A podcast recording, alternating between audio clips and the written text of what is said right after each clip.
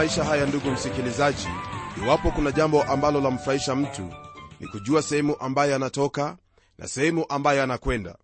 Maana mtu anapokosa kujua kule ambako anatoka na kukosa kujua sehemu anayoelekea mtu huyo huwa ni mtu ambaye amechanganyikiwa mtu ambaye hajijui mwenyewe. Ndugu msikilizaji hiyo ndiyo hali hasa iwapo una imani hiyo ambayo haujui inatoka wapi na inakwenda wapi maana huwezi ukapata hakikisho au kwa maneno mengine hauna ule uhakika wa lile ambalo waliamini. Namshukuru mungu kwamba kwa ajili ya wewe kuchagua kuungana pamoja nami kwenye kipindi chetu cha leo najua kwamba mungu atanena pamoja nawe na zaidi ya yote pia utaona hayo ambayo yanakuhitaji kufahamu ili ujue kwamba imani uliyo nayo katika kristo ni imani ambayo ina mwelekeo inakutoa kwenye sehemu moja na kukuelekeza kwenye sehemu nyingine naam kwa uwazi kabisa ningelipenda kukwambia kwamba imani hiyo uliyo nayo imekutoa katika dhambi imekutoa katika hukumu yake mungu na imekuvusha hata kukuhamisha na kukuingiza katika uwepo wake mungu kwa njia hiyo ya imani katika bwana yesu kristo. Karibu ndugu msikilizaji tuweze kuendelea na somo letu la leo ambalo latoka kwenye kitabu hiki cha waraka wa kwanza wa petro au kitabu cha kwanza cha petro sura ya pili kwanzia aya ya tano hadi ile aya ya 12 kwa mujibu wa lile ambalo tumekuwa tukijifunza hasa tumekuwa tukiangalia jinsi ambavyo mateso huwatenganisha wale ambao ni watoto wa mungu au wale ambao wanadhihirisha kuwa wanamwamini bwana yesu kristo na kuwatenga mbali na chochote kile ambacho hakiambatani na matakwa yake bwana. Naam neno lake bwana lasema hivi kwenye aya ya tano. Ninyi nanyi kama mawe yaliyo hai mmejengwa muwe nyumba ya roho ukuhani mtakatifu mtoe dhabihu za roho zinazokubaliwa na mungu kwa njia ya yesu kristo. Kwa mujibu wa haya maandiko ambayo tuyasoma ndugu msikilizaji twaona kwamba neno lake mungu latuambia kuwa sisi sisi ambao tumemwamini bwana yesu kristo ni mawe yaliyo hai. Lakini huenda swali lako litakuwa itakuwaje kuwa mimi ni jiwe lililo hai? Hasa ningelipenda kukurudisha nyuma kidogo tu ili uweze kukumbuka kwamba kwenye hiki kitabu cha petro wa kwanza sura ya kwanza aya hiyo ya 22 neno la mungu latuambia kwamba tumezaliwa mara ya pili sio kwa mbegu inayoharibika bali kwa mbegu isiyoharibika kwa neno la mungu ambalo linadumu milele. Tena neno linaendelea kunena kwa kutwambia kwamba sisi kama mawe yaliyo hai tumejengwa tuwe nyumba ya roho. Jambo hili linajua kwamba la kukumbusha matamshi yake petro wakati ambapo alikiri na kusema kwamba yesu ndiye kristo mwana wa mungu aliye hai naye bwana kwa kumjibu akamwambia wewe ndiwe petro na juu ya mwamba huu nitalijenga kanisa langu. Nikukumbushe kwamba jina hilo petro lina maana ya jiwe. Na jambo hili hasa latuonyesha kuwa yesu alikuwa akimwambia petro kuwa wewe ni jiwe ndogo kabisa ambalo litawekwa juu ya mwamba ambaye hasa ni kristo mwenyewe. Ndugu msikilizaji maneno yale mawili ambayo yanatumika pale ni kama mchezo juu ya maneno maana jina hilo petro kama vile nimesema lina maana ya jiwe na jina hilo lingine ambalo kristo anasema juu ya mwamba huu hasa jina lake kamili ni petra ambalo lina maana ya mwamba au jabali. Nam bwana wetu yesu kristo ndiye jiwe la msingi na tunajua kwamba petro alielewa mambo haya ndiposa anaandika kwenye maneno haya akisema kuwa sisi ambao tumemwamini yesu kristo ni mawe yaliyo hai ambayo yanajengwa ili yawe nyumba ya roho. Kama vile petro ni mmoja kati ya mawe haya madogo ambayo yamewekwa katika mjengo huu wa mungu ndivyo ulivyo wewe pamoja nami. Kwa hivyo ndugu yangu asikwambie mtu yeyote kwamba wewe hauna maana katika nyumba yake mungu au kwamba wewe haufai. Unafaa kabisa maana huyo anayekwambia hivyo siye ndiye aliyekuokoa na wala siye ndiye ambaye amekuita katika ufalme wake mungu bali ni mungu huyo aliyekuchagua tangu hapo awali kabla ya misingi ya ulimwengu kuwekwa ndiye ambaye amekuita ili uwe jiwe hilo ambalo ulilo.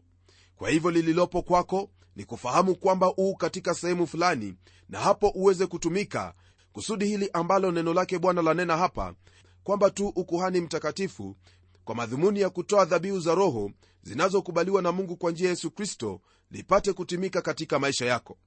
Jambo hili ndilo ambalo mtume paulo amelitumia alipokuwa akinena na wale wapendwa wa kanisa la efeso kwenye kitabu cha efeso sura ya pili aya ya 18 hadi 22 ambayo yasema hivi kwa maana kwa yeye sisi sote tumepata njia ya kumkaribia baba katika roho mmoja. Basi tangu sasa ninyi si wageni wala wapitaji bali ninyi ni wenyeji pamoja na watakatifu watu wa nyumbani mwake mungu. Mmejengwa juu ya msingi wa mitume na manabii naye kristo mwenyewe ni jiwe kuu la pembeni. Katika yeye jengo lote linaungamanishwa vema na kukuwa hata liwe hekalu takatifu katika bwana katika yeye ninyi nanyi mnajengwa pamoja kuwa maskani ya mungu katika roho. Hili ambalo twalipata kwenye kitabu hiki cha uefeso ni jambo ambalo lafanyika leo hii maana mungu anajenga hekalu hekalu ambayo ni hai. Wale wote ambao wanamwendea wakiwa wenye dhambi na kuanguka mbele zake na kujitupa mikononi mwake ili wapokee huruma na rehema basi hao ndio ambao huokolewa.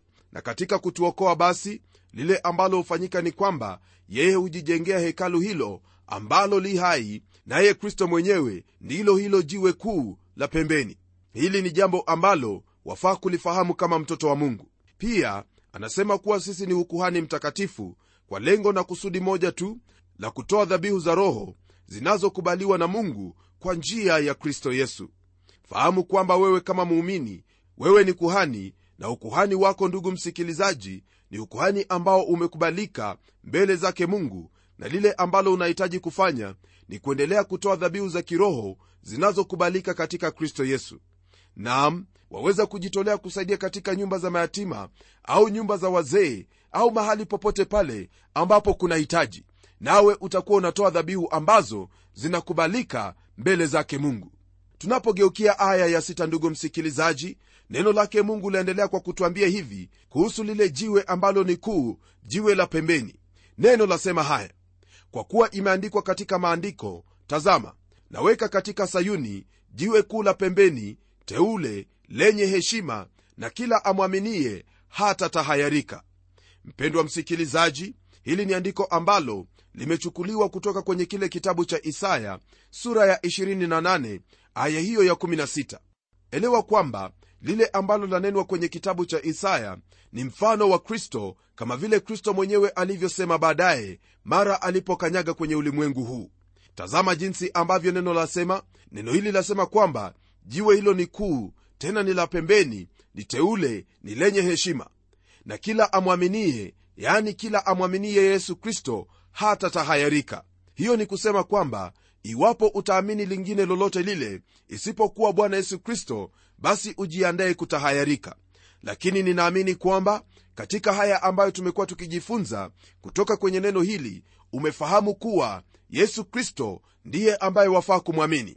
Unapomwamini bwana yesu kristo hautatahayarika bali utakuwa kama vile ambavyo neno lake mungu lasema kwamba utaokolewa na pia utapokea thawabu kutoka kwake mungu maana umemwamini huyo ambaye mungu alimpeleka.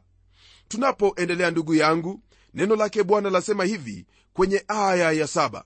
Basi heshima hii ni kwenu ninyi mnaoamini bali kwao wasioamini jiwe walilolikataa waashi limekuwa jiwe kuu la pembeni. Ndugu msikilizaji kwa mujibu wa hili ambalo twalisoma kwenye aya hii ni wazi kwamba heshima hii ni heshima ambayo imetunukiwa kwa wale ambao wamemwamini bwana yesu kristo. Kwako wewe ambaye umemwamini yesu kristo yesu ndiyo ile almasi au lulu ambayo mtu akiipata anauza yote ambayo alikuwa nayo na kwenda kununua sehemu hiyo ambayo lulu hiyo ipo. Neno hili latuonyesha waziwazi kwamba wewe ambaye umemwamini yesu kristo heshima hiyo ni kwako. Kwa hivyo usipoteze heshima hiyo maana yesu kristo ndiye ambaye ameinuliwa kuliko vyote mbinguni na hata duniani. Na kama vile neno la mungu latuambia wewe umeketishwa katika ulimwengu wa roho pamoja na yesu. Hii ina maana kwamba kwa kumwamini yesu kristo wewe umepata fursa hiyo ya kuheshimika katika mbingu kama vile kristo ameheshimiwa. Ndugu msikilizaji iwapo haujamwamini yesu kristo fahamu kwamba jiwe ambalo waashi walilikataa hilo ndilo limekuwa jiwe kula pembeni kwa msingi wa hili napenda kukujulisha kwamba waweza kumkataa kristo leo hii lakini kile ambacho kipo ni kwamba yeye ndiye mwokozi. Uamini usiamini upende usipende.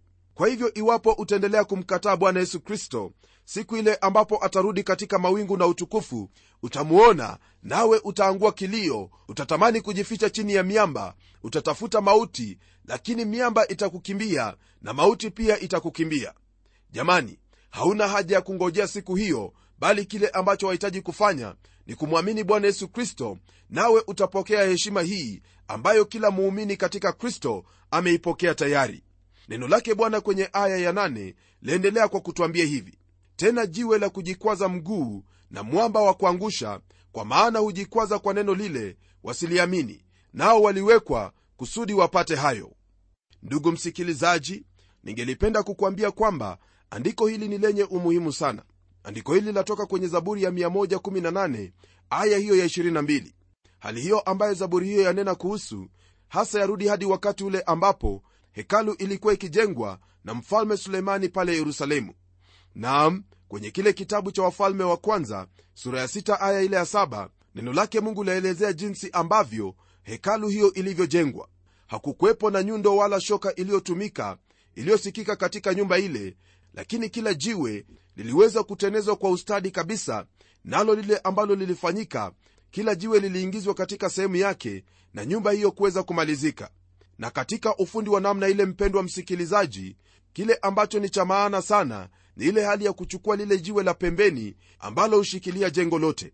Nam kuna huo uwezekano kwamba jiwe ambalo ladhaniwa kuwa ndilo la pembeni likakataliwa na ni kutokana na hili ndilo ambalo twapata picha hii kwamba watu walimkataa kristo alipokuja katika ulimwengu huu. Wale waliokuwa wake hawakumpokea bali walimkataa.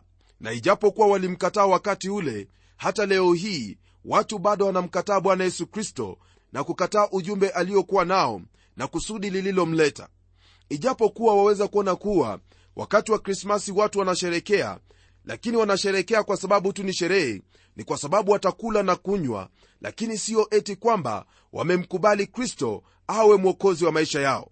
Hilo ndilo jambo ambalo latendeka mara kwa mara katika wakati huo ambapo twafikia msimu huo wa krismasi. Kwa sababu hiyo basi ningelipenda kukutahadharisha kwamba iwapo kuna lile ambalo wafaa kujiepusha nalo ni kusherekea kuhusu lile ambalo haulifahamu maana katika kusherekea hilo ambalo ulifahamu na huku wamkataa yule ambaye hasa alifanya siku hiyo iwepo wewe wakosea. Maana mwisho kabisa utajikwaa kwa jiwe hilo. Maana hata kama watu wamemkataa mungu ndiye amemchagua na kumweka awe jiwe kula pembeni. Na unapojikwaza juu ya jiwe hilo basi utaliangukia nawe utavunjika vipande vipande nalo na litakapokuangukia litakusaga tikitiki hasa nikiwa na maana ya hukumu ya mungu juu ya maisha yako. Mpendwa msikilizaji jambo hilo ni jambo ambalo wafaa kulifahamu maana pasipo kulifahamu jambo hili utajipata kwamba umepotoka. Lakini ninauhakika kwamba haya ambayo nimekuzungumzia umeatia moyoni mwako nawe hautakuwa miongoni mwa hao ambao watapotoka kwa ajili ya kiburi chao wenyewe. Tunapoendelea kwenye aya ya 9 neno lake mungu liendelea kutwambia hivi kuhusu wale ambao wameliamini neno lake bwana au jiwe hilo ambalo ni la pembeni. Neno la bwana lasema haya kuwahusu. Bali ninyi ni mzao mteule ukuhani wa kifalme taifa takatifu watu wa milki ya mungu mpate kuzitangaza fadhili zake yeye aliyewaita mtoke gizani mkaingie katika nuru yake ya ajabu. Hapa mara moja ndugu yangu kuna hali ambayo mtu huingia mara tu anapomwamini bwana yesu kristo kuwa ni mwokozi wa maisha yake. Kuna mambo ya ajabu mambo mazuri ambayo yananenwa hapa mambo ambayo ninauhakika kuwa haungelipenda kukosa kuhesabiwa humo. Neno la mungu latuambia hapa kwamba hao ambao wamemwamini yesu kristo wao ni uzao uliomteule nam hasa hii ikiwa na maana ya jinsi ambavyo israeli walivyochaguliwa na mungu kuwa watu wake watu ambao wameinuliwa watu ambao wametengwa kwa ajili ya makusudi yake mungu.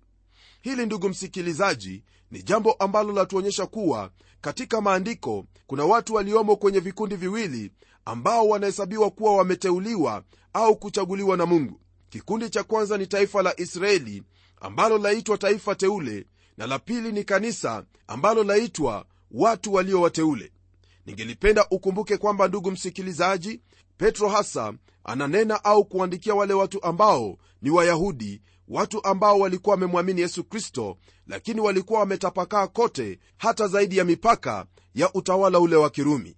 Kwa maneno mengine anasema kwamba ijapokuwa mwonekani kuwa ninyi ni uzao uliomteule lakini hivyo ndivyo mlivyo. Kwa kuwa ninyi mmemwamini kristo basi mmekuwa uzao mteule ninyi ni taifa teule kama vile ambavyo wana wa israeli walivyokuwa wateule. Jambo hili ndugu msikilizaji ni jambo ambalo latufahamisha kuwa kanisa ndilo ambalo lina ufunguo wa huo ufalme wa mbinguni nasi ambao tu hai leo hii twaendelea kueneza ufalme huo kwa kuihubiri neno lake bwana hasa injili ya yesu kristo. Kwa hili basi ndugu msikilizaji ni vyema kwako kufahamu kuwa mungu amekupa heshima hiyo la wewe kulitangaza neno lake mungu na hasa kwa kuonyesha kwa maisha yako na matendo yako kwamba wewe ni mzao mteule na pia wewe ni wa ukuhani huo wa kifalme taifa takatifu mtu ambaye ni ya milki yake mungu ambaye anatangaza fadhili zake yeye aliyemwita atoke gizani hata kuingia katika nuru yake ya ajabu. Mpendwa msikilizaji sijui kama kuna lingine lolote lile ambalo ungelipenda kupokea kuliko hili ambalo neno lake mungu la kuambia hapa. Kama vile tunavyoona kwenye aya hii twaelewa kwamba yeyote ambaye ameokolewa na yesu kristo huyo ni kuhani wa kifalme. Nam hili hasa ndilo ambalo twaliona katika agano la kale kwa kuwa mungu alichagua taifa la israeli wawe makuhani mbele zake. Naamini kwamba wakati ule wa milinia au wakati ambapo kristo atakuwa akitawala taifa la israeli ndio watakaokuwa makuhani hapa ulimwenguni. Hata hivyo wao walitenda dhambi naye mungu akachagua kabila moja toka katika taifa lote nzima ili wawe makuhani mbele zake. Makuhani wale walitoka katika kabila lile la walawi. Leo hii ndugu msikilizaji hatuna ukuhani wowote ule hapa ulimwenguni ambao mungu anautambua isipokuwa ukuhani mmoja tu. Na huo ukuhani ni kwamba kila muumini katika yesu kristo ni kuhani mbele zake mungu.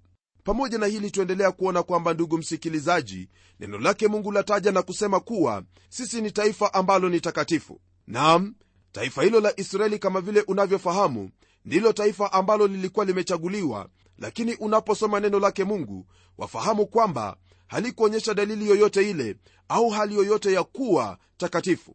Na hivyo ndivyo twaweza kusema leo hii kuhusu kanisa. Kama vile israeli ilivyoanguka hivyo ndivyo ambavyo kanisa leo hii laonekana kuwa limeanguka. Ijapokuwa wewe pamoja nami tunapoamua kuyaishi maisha matakatifu maisha ambayo ni ya uhusiano mwema na bwana wetu yesu kristo twaweza kusimama na kusema kuwa mungu bado anaokoa mungu bado anadumisha licha ya kwamba kuna wale ambao wameliaibisha neno lake bwana na hata kuaibisha imani ya kikristo. Twaendelea kwa kuona kwamba neno la mungu lataja jambo lingine kwamba sisi ni watu ambao ni milki yake mungu. Nam wewe pamoja nami msikilizaji wewe ni wa milki yake mungu maana mungu alikununua wewe uwe ni wake waweza kusoma habari hizi katika kitabu cha tito sura ya pili aya hiyo ya 11 hadi ile aya ya 14 nawe utafahamu kwamba kristo alikukomboa kusudi uwe wa milki yake. Pamoja na hili ndugu msikilizaji ningelipenda ufahamu kwamba yote haya ambayo mungu amekutendea ni kwa lengo moja tu nalo na lengo hili ni kwamba wewe uishi kwa jinsi ambavyo anakuhitaji kuishi yaani kuishi maisha hayo ambayo ni matakatifu kuishi kwa njia ambayo itaonyesha kuwa wewe ni jinsi ambavyo neno lake mungu lasema. Hauhitaji kupanua kinywa chako na kunena kwamba wewe ni uzao mteule wewe ni taifa takatifu la hasha. Lile ambalo lahitajika ni kwamba ni lazima hayo unayoyanena yaonekane katika maisha yako yaonekane katika kazi yako yaonekane katika kila jambo ambalo walitenda. Pasipo kufanya hivyo rafiki yangu wafikiri kuwa kuna mtu ambaye atafahamu kuwa wewe ni tofauti naye? La hasha! Ni lazima maneno yako matendo yako yawe ni tofauti kabisa yaonyeshe kwamba wewe ni mteule wewe ni tofauti katika yote ambayo unayatenda. Na hili utaliweza tu iwapo utaendelea kulitii neno lake mungu na kutenda jinsi ambavyo neno hili linavyokuagiza. Tunapoendelea kwenye aya ya kumi ndugu msikilizaji sikia jinsi ambavyo neno lake mungu lanena kuhusu habari zetu za hapo awali. Neno lasema hivi ninyi mliokuwa kwanza si taifa bali sasa ni taifa la mungu. Mliokuwa hamkupata rehema bali sasa mmepata rehema. Swali langu kwako ndugu msikilizaji ni hili. Je kuna hilo ambalo ungelitaka zaidi ya hili tazama hapo kwanza hatukuwa si taifa lakini sasa ni taifa la mungu. Hatukuwa watu wa mungu wala hatukuwa na dai lolote kwa mungu lakini kwa neema na rehema zake tumepokea hiyo kwa njia ya yesu kristo. Kwa sababu hiyo basi neno la mungu latuhimiza hivi kwenye aya ya11 wapenzi na wasihi kama wapitaji na wasafiri ziepukeni tamaa za mwili zipiganazo na roho. Ndugu msikilizaji jambo hili ni jambo ambalo ni wazi kabisa jambo ambalo twanenewa hapa. Twaona kwamba neno la mungu latuambia kuwa ni lazima kuepuka nji, ni lazima kuepuka tamaa za mwili ambazo zapigana na roho. Hili ambalo mtume petro anatwambia ni jambo ambalo kama vile tulivyoona hapo awali liliangusha baba na mama zetu wa kwanza yani adamu na hawa.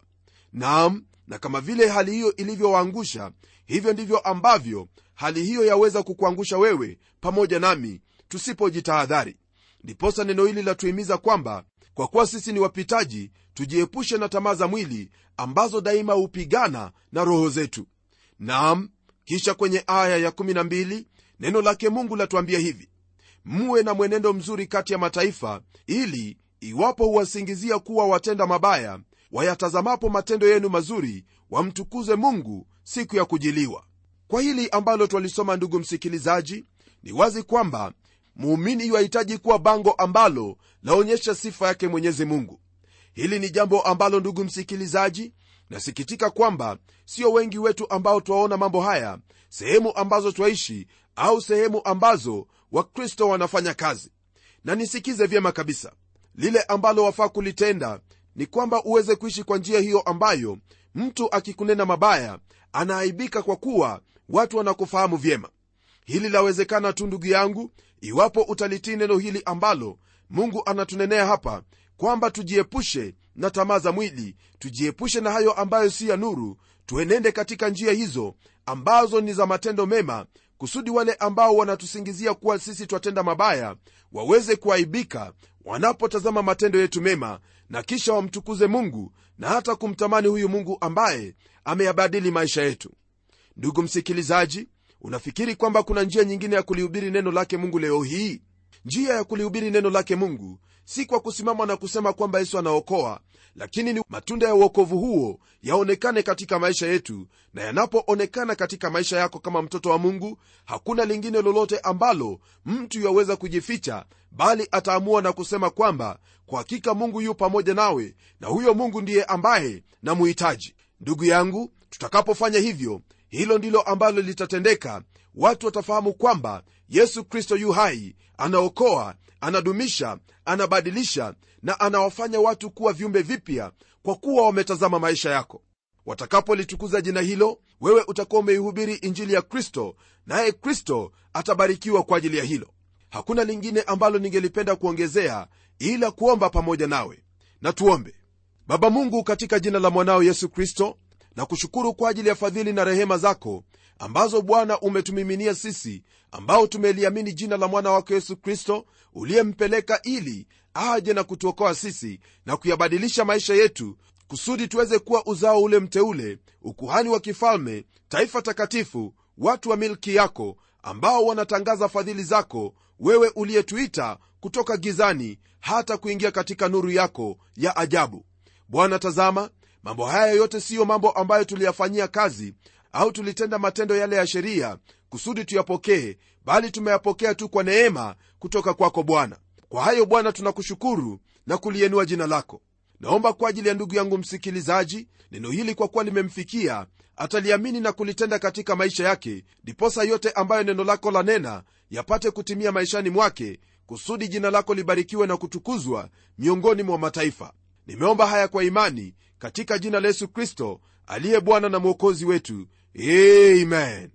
Rafiki msikilizaji mungu akubariki unapozingatia haya ambayo tumejifunza leo hii kwa kuwa hakuna lingine ambalo ni bora katika maisha yako isipokuwa uwe bango ambalo ladhihirisha utukufu wake bwana kwa yale ambayo unayatenda na yale ambayo unayanena hadi tutakapokutana tena kwenye kipindi kijacho na kutakia heri na baraka zake mwenyezi mungu. Mimi ni mchungaji wako jofre wanjala munialo na neno litaendelea